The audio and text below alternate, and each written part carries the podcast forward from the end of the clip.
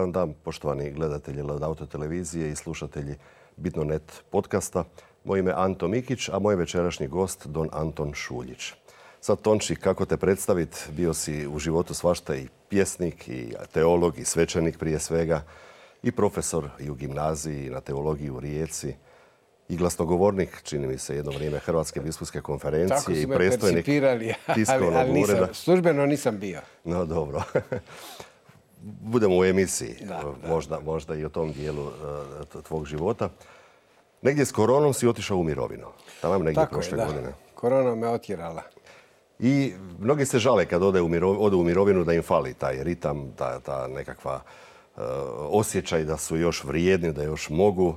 Kako ti provodiš umirovljeničke dane? Meni je pao, ovaj, pala sjekira u med. Ja sam sretan da sam spustio ritam.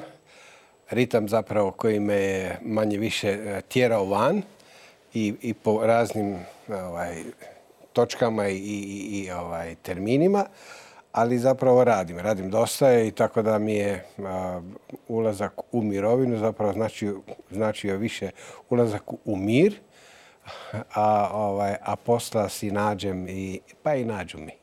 Sad napokon radiš ono što voliš. Tako je, da. E, dosta si govorio i u nekim ranijim intervjuima kako imaš dosta neobjavljenih knjiga, tih tekstova koje si negdje, negdje e, mhm. skupljao, radio, ali nisi, nisi ih stigao ukoričit. Ili ovo umirovljeničko vrijeme možda pa najviše zato, da. Najviše ga zato koristim. Sad, sad dovršavam neke poslove koje već, pa više od 20 godina zapravo. Evo, upravo mi je izašla knjiga Dota, odrazi kulturne novalje. Dakle, ja vraćam dug mome rodnom gradu, mome rodnom mjestu. Zapravo, ne radi se samo o novalji, nego onom što sada spada u područje novalje. Dakle, to je ono što su razni naši ljudi koji su na ovaj ili na onaj način, bilo kao književnici, bilo kao e, likovnjaci ili pak znanstvenici i poneki crkveni ljudi, ostvarili više nego što je to, recimo, prosjek. Ja sam napisao jako puno recenzija, dakle osobito književnih i likovnih. Otvorio sam puno ovaj, tih izložbi likovnih, e, slikarskih i tako dalje.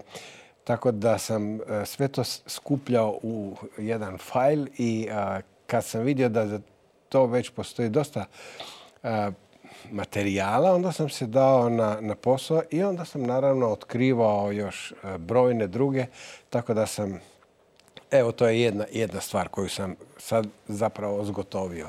Ali imam ja toga još dosta, primjerice dosta, ovaj, sad momentalno radim e, jednu monografijicu o e, sakralnom opusu jednog mog prijatelja pokojnog, nažalost, Grge Marjanovića iz Gorskog Kotara. On je zapravo porijeklom iz, e, Livna po, ocu, ali je praktički svoj život e, aktivni ostvario u Delnicama i bio je sjajan, osobito animalist. Međutim, ja sam ulazeći u njegov opus našao nevjerojatno puno prekrasnih slika, osobito korpusa i, i, i ovaj, dakle, to je, e, on je nevjerojatno dobar crtač. E, ima puno dobrih likovnih umjetnika, a malo dobrih crtača. On je bio jedan od iznimno dobrih i to, to sad e, radim. A naravno tu su još ovaj, tekstovi, imam dvije knjige koje čekaju bolje dane, već su spremne za tisak, ali izdavač je malo, ovaj, opet se radi o mojim recenzijama, esejima, kritikama i tako. To je e, na širem planu, dakle na, na planu ove naše male zemljice. Dakle, jedna knjiga nosi naziv ni tamjan, ni dogmatika. Radi se o crkveno-kulturnom, a druga, druga knjiga nosi naziv kroz odskrinuta vrata postmoderne. Dakle, tu je više e, riječ o, književnoj i likovnoj kritici. Dakle, e, gdje se vidi da kroz e, ovu našu postmodernističku paradigmu u kojoj je uklonjeno ovaj, sve što bi moglo predstavljati neki vrst, neku vrst autoriteta, a tu je onda naravno na, na, na prvom mjestu Bog i transcendencija, da ipak u tom vremenu ima jako puno onih koji se nisu odrekli ni Boga ni transcendencije i to je zapravo nešto što me je zanimalo i čemu sam posvetio jako puno. Da, čini se ne samo autoriteta, nego i identiteta. Kao da vrijeme od nas traži i odricanje od vlastitih identiteta. A ti evo nekako, evo sad si spomenuo i tu Dotu kao zadnju Da. knjigu koja ti je izašla. To je, to je ipak jedna zavičajna knjiga.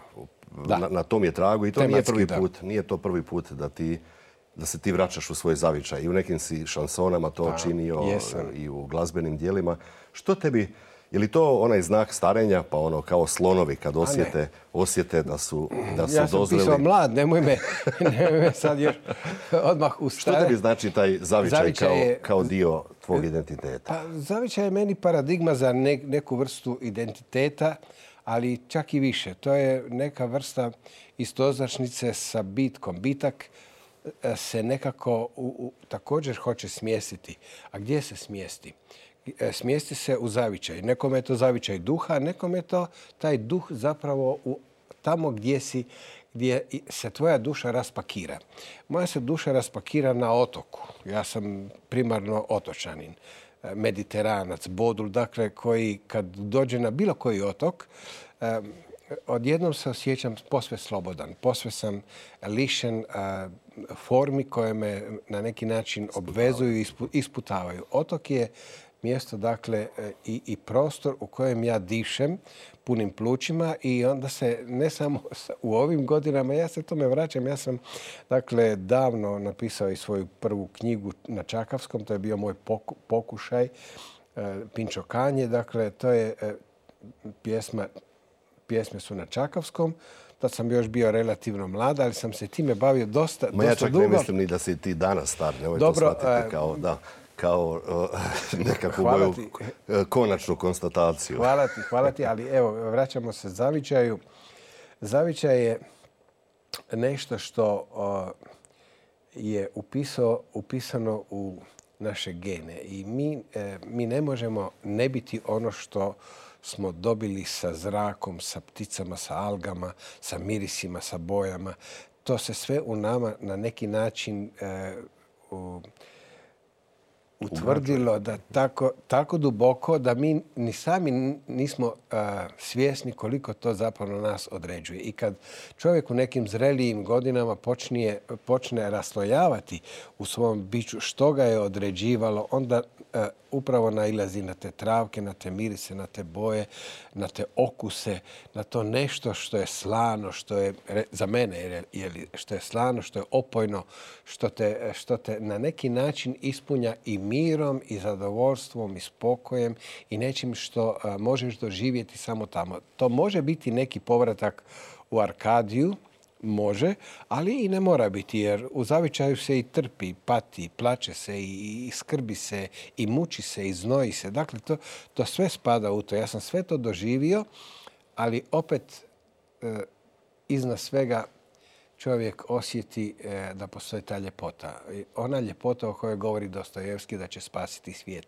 Dakle, ako to osjetim u svom zavičaju, onda zapravo e, ta istovjetnost bitka zapravo e, ima opravdanja. Bitak se tu nekako udomio, on je tu sav svoj i onda to može biti i neka vrijednost koja se u osobnom smislu može reflektirati i na stvaralaštvo i na odnos prema em, stvorenom svijetu, naravno prema društvu i tako redom.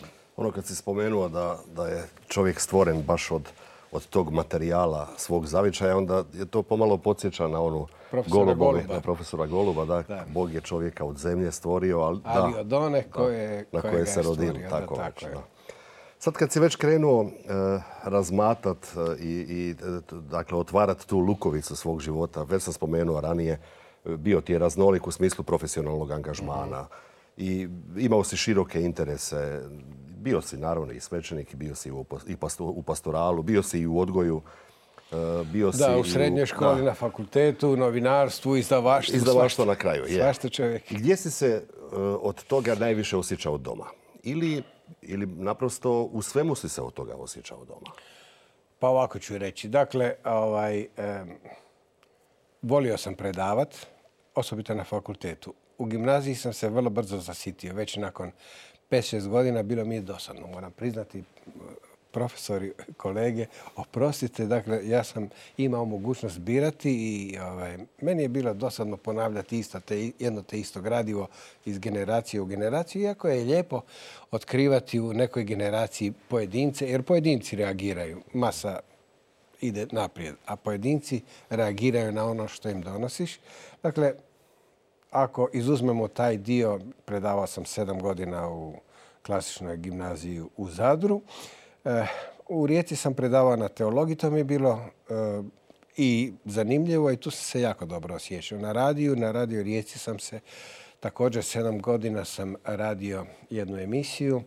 Nešto manje kao urednik Kvarnerskog veza, to je bio mukotrpan posao koji je dobrim dijelom više od 90% spadao samo na mene, tako da sam se tu dosta izmučio. Eh, rad u agenciji je koliko god e, ga ja shvaćao kao neka vrsta monaškoga načina života. To je e, jedan relativno šturi posao. To me nije previše zadovoljavalo a izdavaštvo mi je bilo zanimljivije. Evo, sad tu negdje, tu negdje jesam. Možda ipak najviše na teologiji, zato što sam mogao produbljivati ono što sam ja htio. Ja sam uvijek studentima rekao, ja ću vam, napisat ću vam skript, da ću vam naučite, dođite, položite, to nema problema. Ali ja ću vam uzeti jednu materiju i tu ću, tu ću onda produbiti i to ću vam tu ću vam pokušati dati one neke kanale, putove kako ćete moći ući u određenu problematiku. Ti si inače dosta bio aktivan e, i komentator i, uvijek na raspolaganju nekako novinarima i ovih svjetovnih medija. Znam da su te uvijek hvalili ovi iz Novoga lista, iz televizije, otkud sve već ne. Da te hvale, Hvalili su to u dostupnost. Hvalili su to u dostupnost jer njima je uvijek trebao. Njima su uvijek trebali i danas im trebaju sugovornici iz crkve. E, moram priznat, nisam, sad možda mi je promaklo, ali nisam primijetio da se se aktivnije uključio u ovu raspravu o pandemiji, o mjerama, o razumnosti. A čini mi se da je, da je kroz tu temu da su stvarno dotaknute i načete neke važne teme, odnosa recimo vjere i znanosti, odnosa autoriteta. I... A nije mi niko zvao. Ja, se, ja ne trčim ni za kim.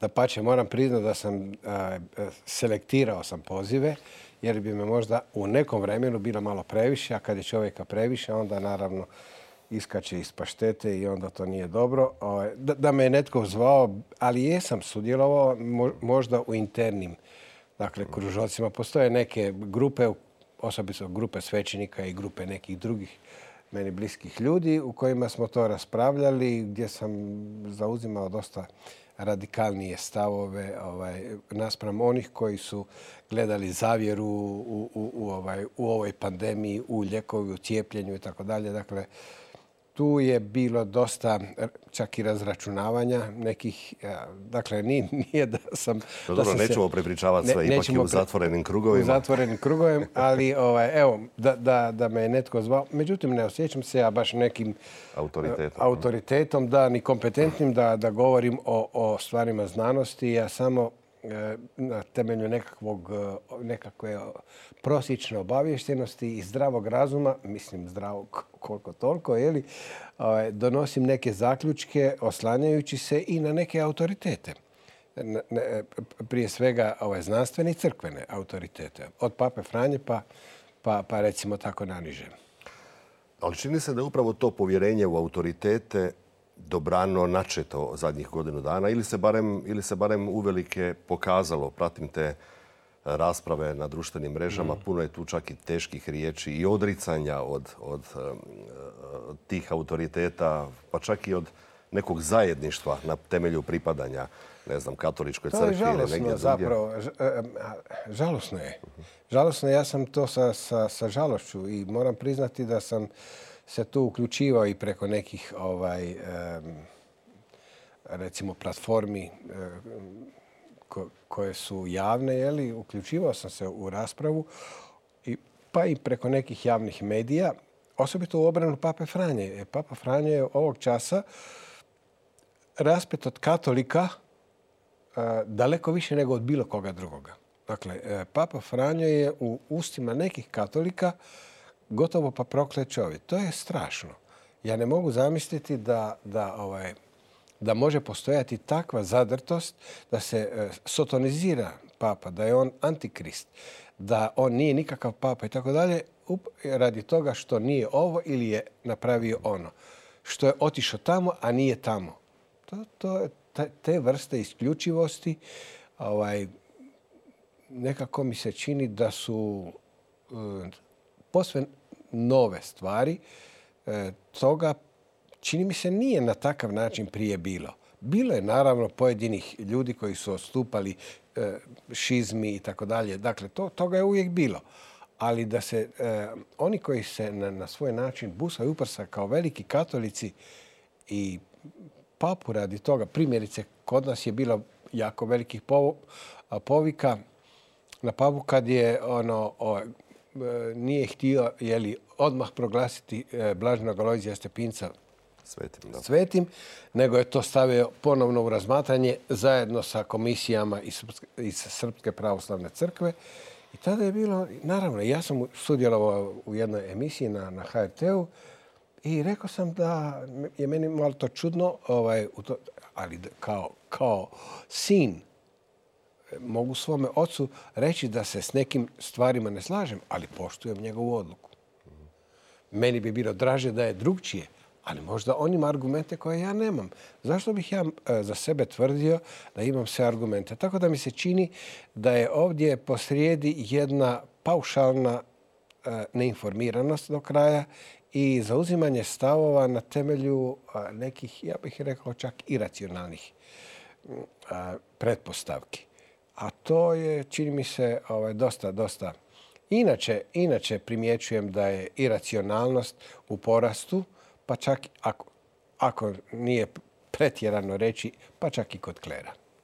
Mislim da je e, znanstveni diskurs, da je ozbiljni e, diskurs e, utemeljen na proučavanju dokumenata. Ja ne znam tko čita crkvene dokumente.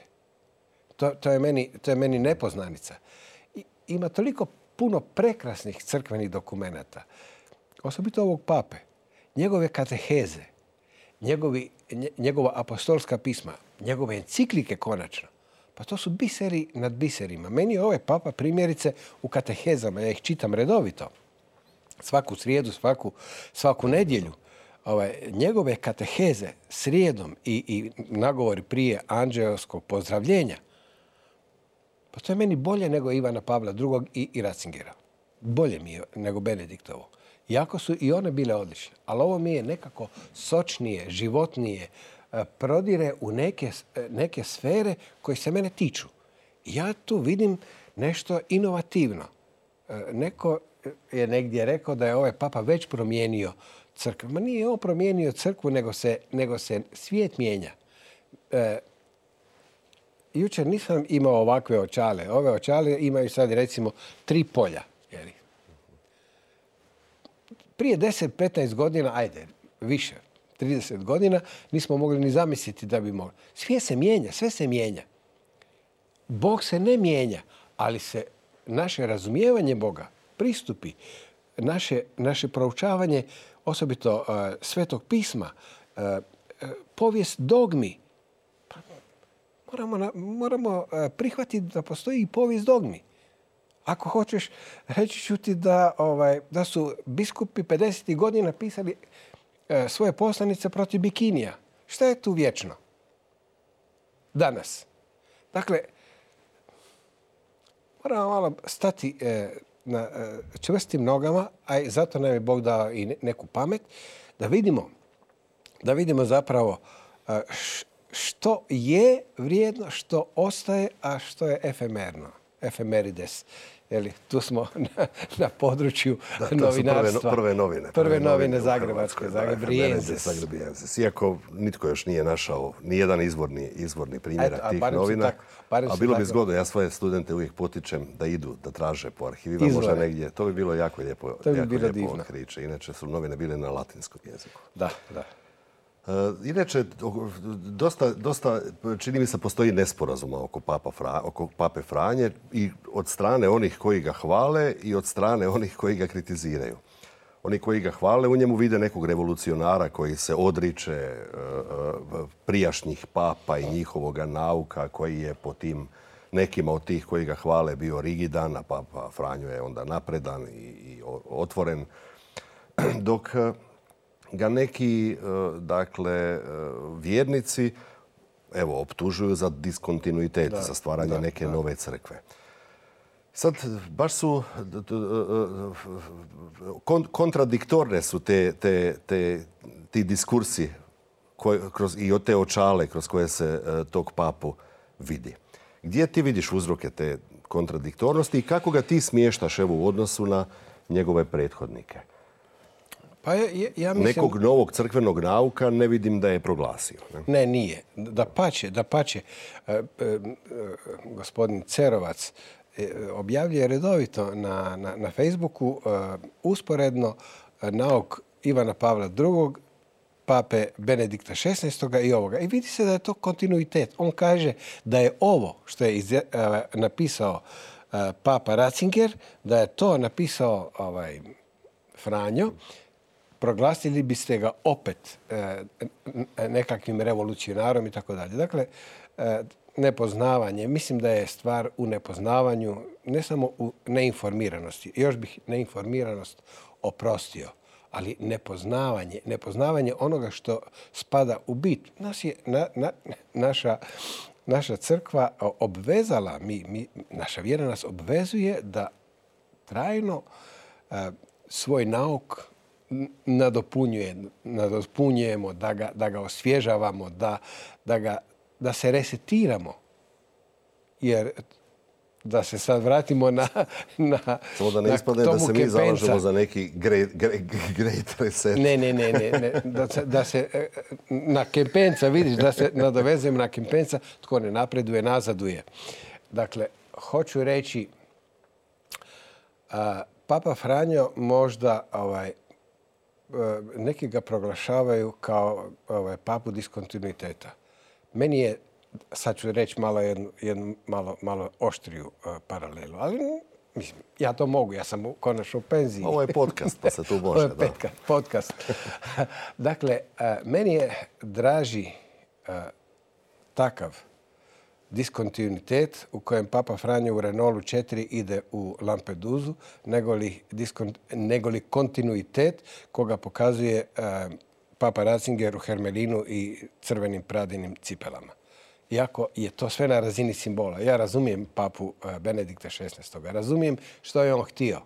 I razumijem njegov regensburški govor u nekom smislu. Ali ovo je evanđeoskije.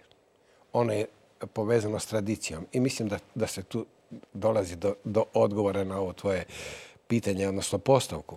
Zapravo se radi o tome hoćemo li biti vjerni evanđelju, evanđeoskim e, postulatima kakvi su ogoljeni u samima sebi, dakle to je ona opcija koju su osobito latinsko-američki biskupi bili e, rekli u Medelinu, preferencijalna opcija kršćana za siromahe. E, to je ono što papa Franjo radi. On nas tjera na rubove, on nas tjera siromasima, obespravljenima. On je napustio svoju palaču jeli, na onom poznatom Buenos Aireskom trgu i išao je sa svojom taškom i živio je negdje drugdje. I danas živi u Svetoj Marti. E, konformist e, i nonkonformist. Nije riječ o tome. Puno toga e, se događa na razini znaka. Zašto, su, zašto je semiologija tako važna znanost? Zato što, što mi ljudi tako stvari percipiramo, percipiramo i vrednote tako. Tako da meni Papa Franjo nije on savršen, Bože dragi, zna se on i zaletiti, zna on malo kako bi se to reklo i, i poletjet, pa ako nije pregrubo reći, neki put malo nešto i, i lupne. Ali sve općenito, on je, on govori srce evanđelja. I to je ono što se meni sviđa. Da, meni, ono što se meni ne sviđa, a to je da je nemoguć, čini mi se barem postao, bilo kakav razgovor, dijalog u kojemu bi se, pa i ljudi koji se ne slažu oko nekih postavki, u kojima bi se mogli eh, ipak upoznati jedan drugoga i ostvariti neku vrstu suživota. E, naime, ovo što, čemu svjedočimo zadnjih godina, a dijelom se i uh, uskrsna poruka kardinala Bozanića isto dotiče i, te teme, jednog, jedne dakle, frustriranosti i jedne, jednoga nedostatka bilo kakvog osjećaja i mjere za dijalog u našim, pa i unutar crkvenim, a i u društvenim raspravama, svjedočimo tome kao da nam je Bog nekako pomutio jezike, pa čak i nama unutar katoličke crkve, u tim našim unutar crkvenim, nazovi raspravama, premda vrlo često pitanje uopće da li bismo to tako mogli i nazvat kad čitamo po društvenim mrežama, kojom vrstom retorike, jezika mm. i argumenata se braća, katolici, međusobno časte. Da. Gdje ti vidiš uzrok? Gdje, gdje je krenulo po zlu? Pa da se uopće više nekako imam dojam, nismo u stanju razumjeti. Da, da, ja mislim da, da je jedan od, uh, jedan od problema zapravo pretjerana birokratizacija uh, naših ustanova i odnosa. Uh, a premalo, zapravo jako malo, otvaranja prostora dijalogu i to ovaj, da se otvori na, na, na nekoj institucionalnoj i van institucionalnoj razini. To znači da, da, da, da mi u našoj crkvi nismo ovaj, dali prostora. Ne, napravili smo mi jako puno i prostora fizičkih i dvorana i to je sve pozlačeno i to je lijepo sve. Ali čini mi se da je ono što to guši je prevelika klerikalizacija. Mi smo preklerikalizirana crkva. Naša crkva ovisi o, naša crkveno mnjenje, javno mnjenje je tako da su sada lajci još klerikalniji nego li neki klerici.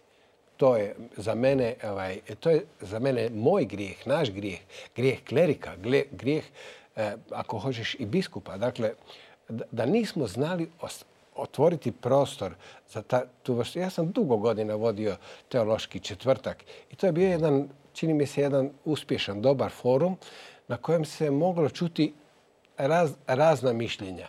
Da je takvi bilo 10, 15 u cijeloj našoj, bilo je nešto, ne mogu reći da nije bilo.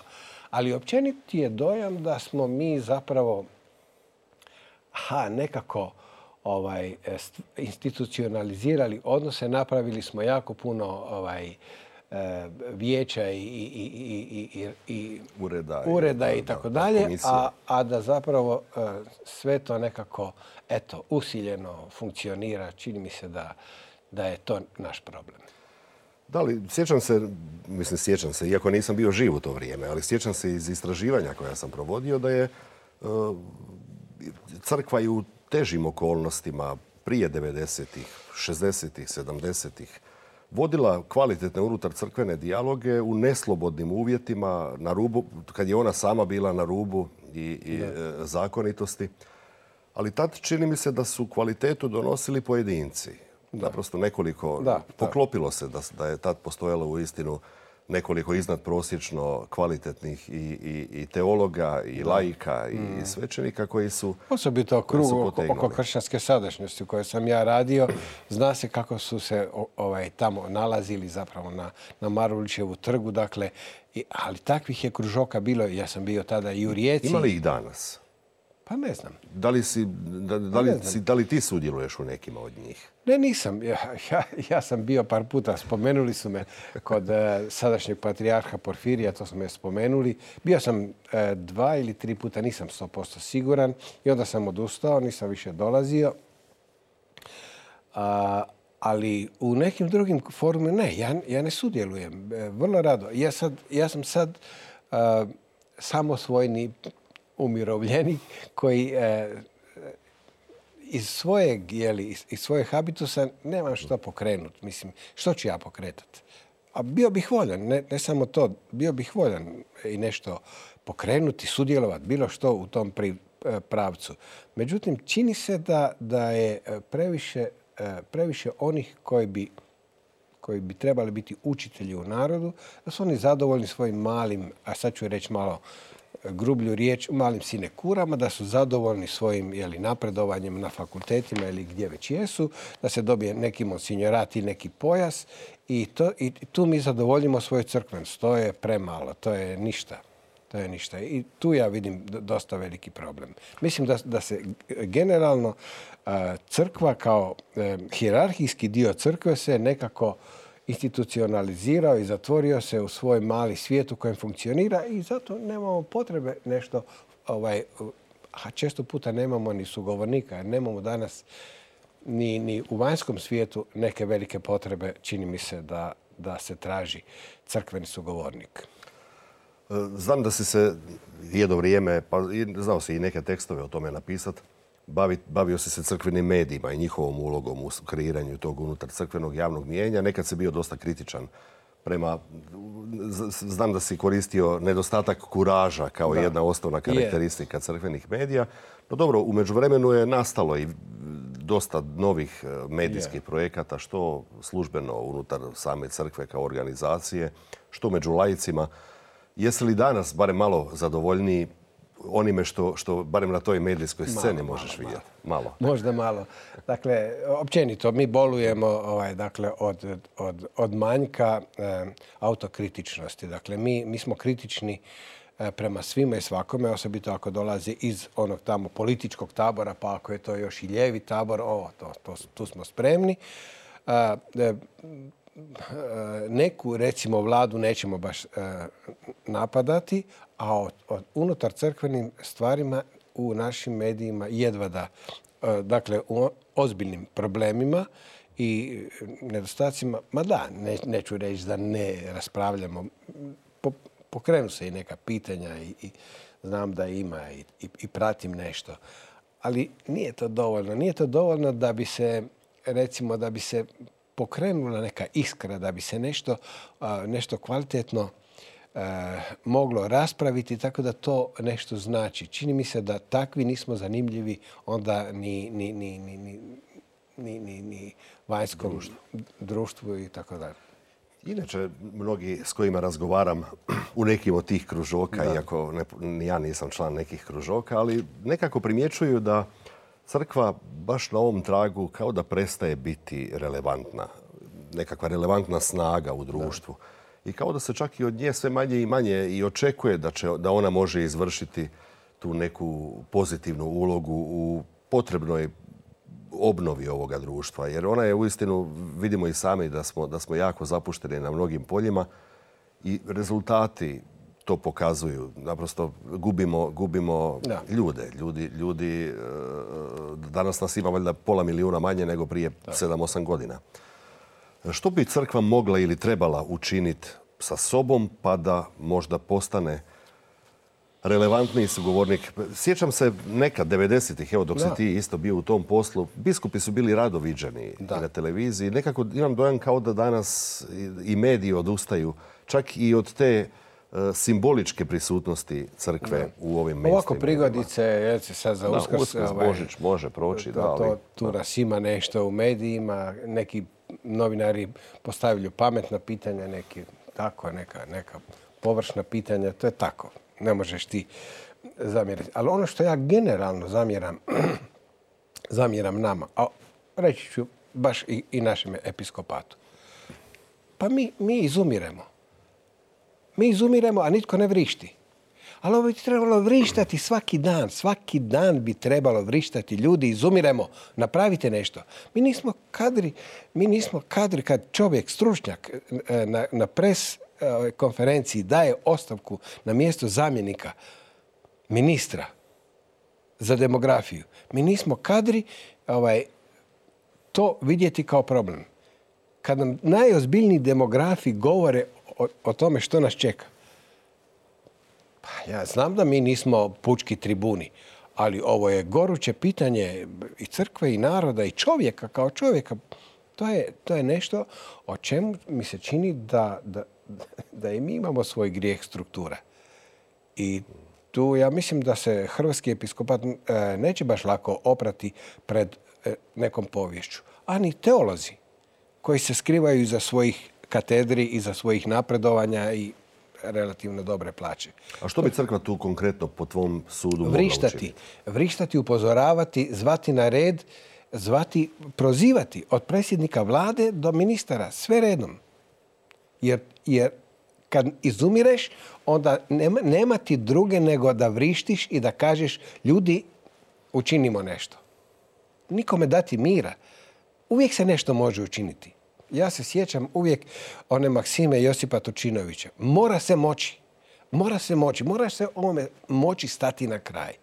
Ali mi šutimo. Nama je valjda dobro tako.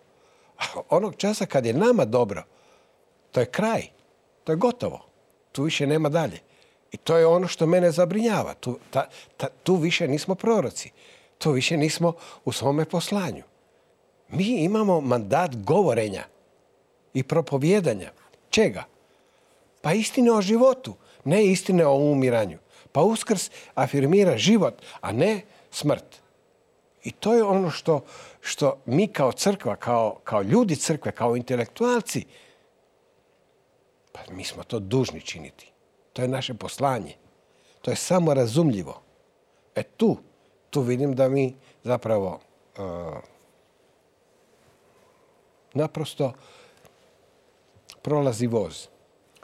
Da ne bi ispalo da smo se koncentrirali samo na negativnosti. Nećemo o negativnosti, ali nećemo ih i prešućivati. Ne, nema, nema potrebe za tim. E, vidiš li ipak negdje da je crkva u ovih zadnjih 30 godina, od, od kad imamo demokraciju i slobodu, da je ipak učinila neki iskorak i neki napredak u odnosu na, na prošla vremena. Evo, meni, meni pada na pamet recimo pastoral mladih. Čini mi se da ipak daje neki, nekoga ploda i da sjećam se evo ove, ove slike kad je Benedikt XVI. bio u Hrvatskoj, pa one, onih mladih koji su se okupili na trgu. one gromoglasne šutnje. One gromoglasne šutnje.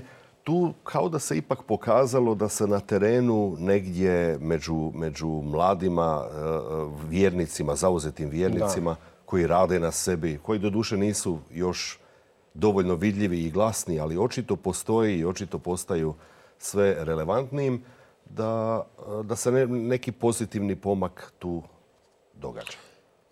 Pa dobro, dijelom bih se složio s tobom, premda je pastoral mladih bio, čini mi se, jači u, ono vrijeme. U vrijeme dok smo bili pod komunizmom. Da, u nekim džepovima sigurno. ja, ja to znam, ja sam živio i u Rijeci, i u Zagrebu, i, i u Zadru u to vrijeme, i, i u Istri sam bio. bile su to vremena u kojima je bilo puno toga vezano uz župu.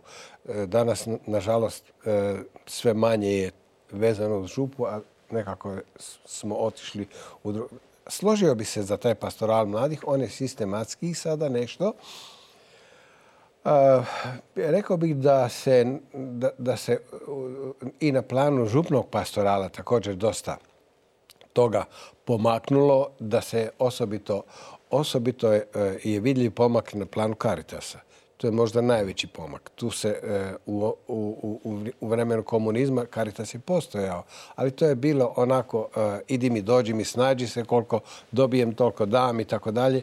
To je sad zaista jedna vrlo respektabilna ovaj, ustanova katoličke crkve po kojoj crkva može biti možda čak i najprepoznatljivija.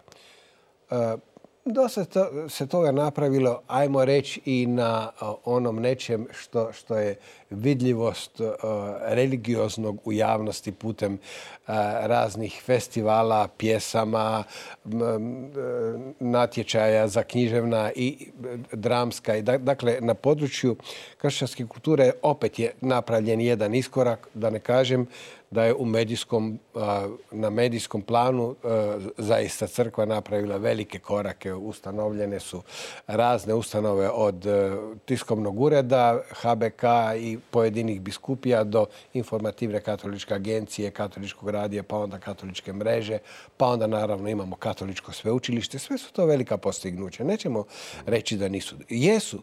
Ona su institucionalno stvarno veliki iskorak naprijed. E, a kao da sam nešto pogubilo malo žara u, nekim e, pastoralno, pastoralnim, recimo tako, i nekim drugim e, aktivnostima.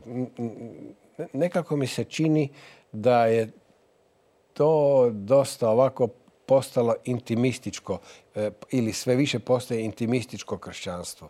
Nemam ništa protiv intimističkoga, ali angažman kršćanski angažman. Pa to o tomu je pisao Munije još, još 40. godina prošlog stoljeća, prije drugog Vatikanskog koncila.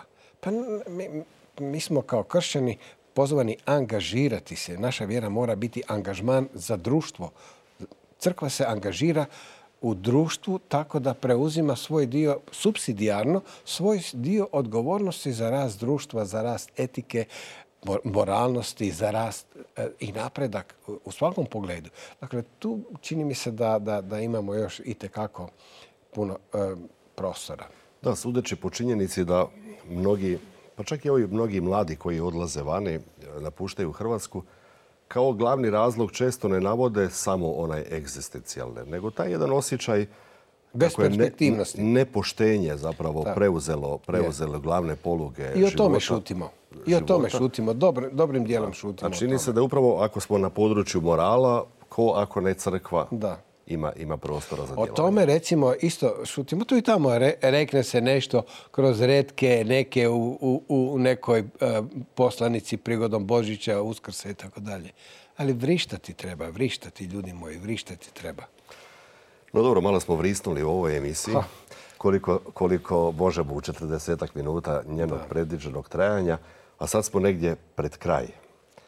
Brzo je prošlo vrijeme. Inače, meni je ugodno u društvu s tobom, pa onda kažu da u tim ugodnim društvima vrijeme, vrijeme puno, brže leti. Ja ti zahvaljujem, Tonči, na dolasku u Bitonet podcast. E, zahvaljujem ti na otvorenosti, da, da ta, te neke, ta neka razmišljanja, pa čini mi se čak i neke muke koje, koje promišljaš, o kojima promišljaš, e, dakle koje si bio spreman podijeliti s našim gledateljima i slušateljima? To su muke iz ljubavi prema crkvi. Ja crkvu volim. Hvala tebi na pozivu. Hvala i vama, poštovani gledatelji Laudato televizije i slušatelji Bitno.net podcasta. E, moje ime Anto Mikić. Za dva tjedna je nova emisija koju će e, za vas voditi Ivo Džeba. Do gledanja.